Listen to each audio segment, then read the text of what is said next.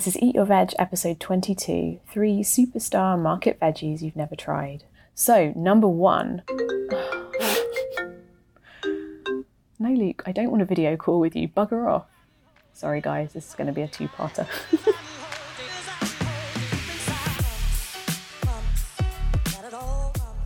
Welcome to Eat Your Veg, a podcast for all things plant based.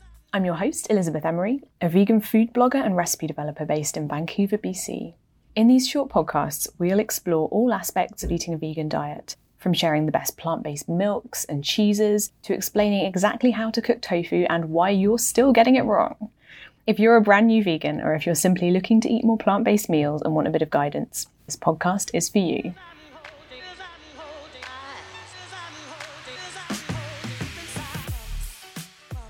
Hi, guys, and welcome to Eat Your Veg. Now, this week I wanted to talk about farmers market vegetables. And if you follow me on Instagram or if you've been listening a while, you'll know I am farmers market obsessed. We're very, very lucky in Vancouver that we have pretty amazing farmers markets year round. They always have an incredible selection of vegetables and fruit, most of which are organic, to be honest, though not all. There's nothing I love more than going to the farmers market on a Saturday morning having a wander around and just seeing what new vegetables they have and what new produce has come out, what's in season. I find it really actually helps me to eat with the seasons.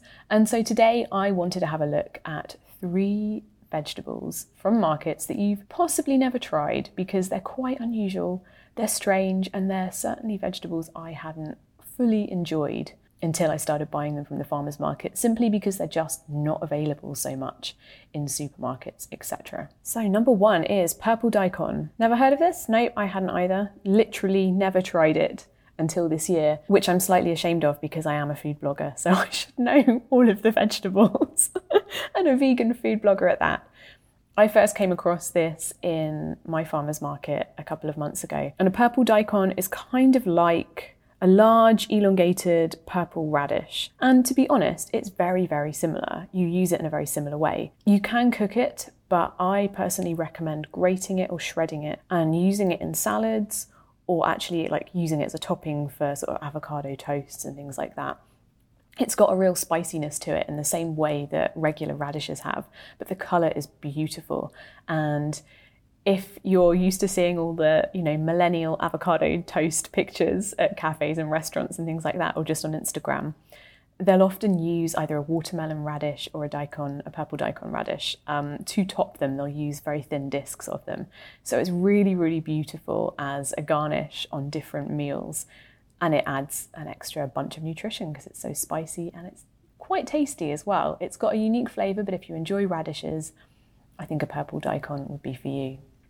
Number two is turnips. Okay, maybe not the most outlandish vegetable there, but who uses turnips? I swear they're the most unpopular vegetable ever. And I wanted to mention them because I have bought them in recent years from supermarkets. And then a few years ago, I bought one from my local farmer's market. It was an organic turnip, and my goodness, the difference in taste was phenomenal. I find whenever I get turnips from the supermarket, they have quite a bitter taste to them. But the one I got from the farmer's market was incredible, and they've all been incredible since. But to really enhance and make the best of the flavour when it comes to turnips, I think they're best roasted in a little bit of oil with some salt and pepper, and make them perhaps part of your roasted vegetables with your meal, or just roasted vegetables on their own. They go really nicely with other veggies. They're, as I say, quite subtle in flavour, but they add a really nice base and they're really worth giving a try. Number three is sunchokes. If you're like me, you probably had no idea how to cook a sunchoke, how to use it. I didn't know what to do with it for the longest time. I loved buying them, I loved the idea of them, didn't have a clue how to use them. We have a really gorgeous vegetarian restaurant here called Acorn. They make the most beautiful, beautiful food and I've seen them use sunchoke paste and puree on some of their meals. So I intentionally bought a sunchoke because I very, very much wanted to try to recreate this beautiful meal at home. Needless to say, it went terribly, it really didn't work at all.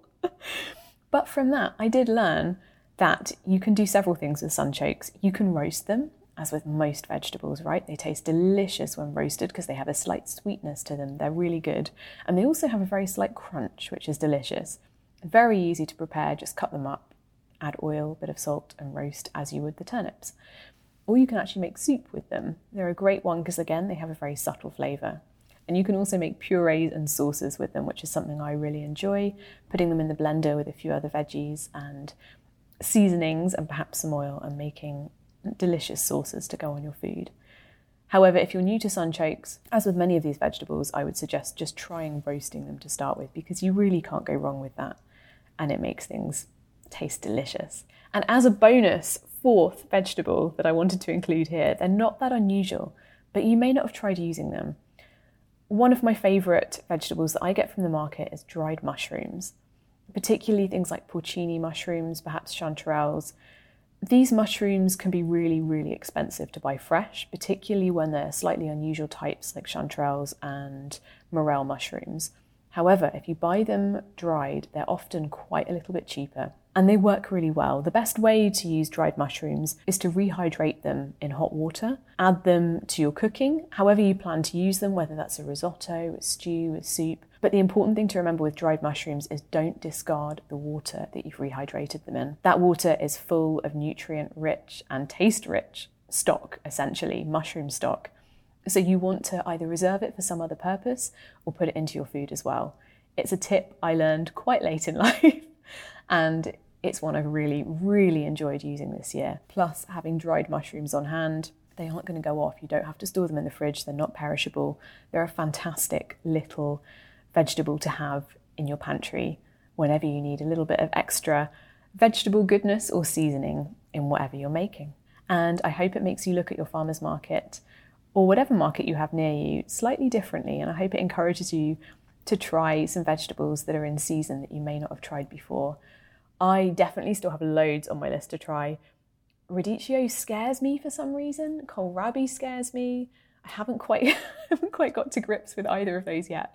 And there's so many more at my local market that I am committed to trying this year because I think we have an abundance of fruit and vegetables, and it's so easy to stick to the ones we know. And yet, by introducing a few extra ones, we hugely increase our nutrient intake, I think, and the experience and the taste we get from our meals. As always, if you're enjoying the podcast, please consider subscribing and leaving a review or a rating in Apple. These reviews are incredibly helpful as each one makes the podcast show up that bit higher in the rankings. And also, I would really love to hear your feedback and know whether you find my tips helpful, so please do share.